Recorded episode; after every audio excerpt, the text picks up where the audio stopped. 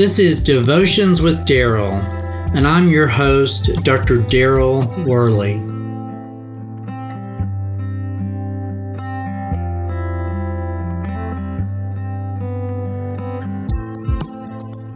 The Word became flesh and made his dwelling among us.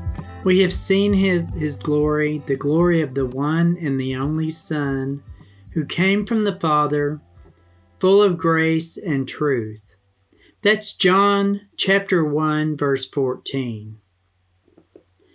This verse has been quoted many times, and I must admit that it's very important to me for it for it also establishes the answer to Adam and Eve's commission of sin in the Garden of Eden. Their sin has plagued all of mankind since that time. The last portion of this verse who came from the Father full of grace and truth, has been trusted and relied upon for generations. But today it seems to be resonating in a new way. Today we see so many people who are full of themselves. In fact, you might say that they are full of baloney.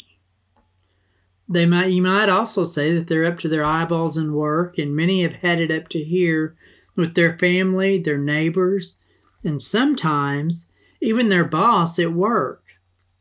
They're filled to the brim with ideas that manage to monopolize all of their time. Now, let's consider Jesus.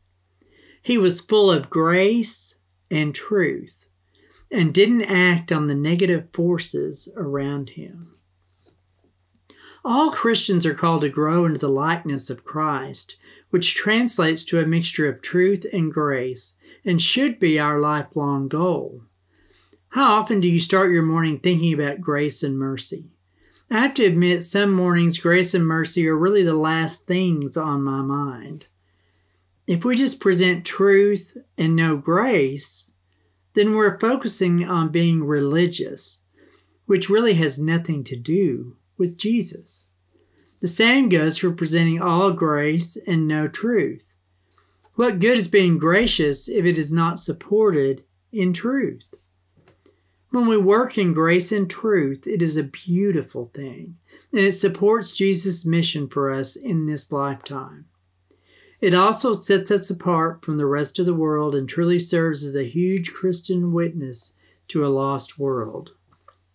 This grace challenged world that we live in is really not that different from the culture during Jesus' time on earth. Does this example of living with grace and truth change your approach to life?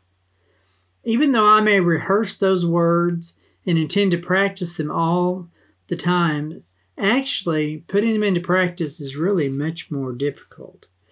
It actually means that every interaction in our daily lives with friends, strangers, family, or even other Christians. The store clerk and that pesky salesperson that knocks at your door should actually, those relationships should all be rooted in truth and grace. Even though I try to desperately, desperately to achieve this, the sad truth is that it's really impossible to live up to. But Jesus' grace is what keeps me going. He understands that we may fail from time to time. But you know what? He forgives and expects us to move forward and learn from the experience. My tip for you today is to ask Jesus to help you to be aware of your actions and that you will live in truth and grace throughout the day.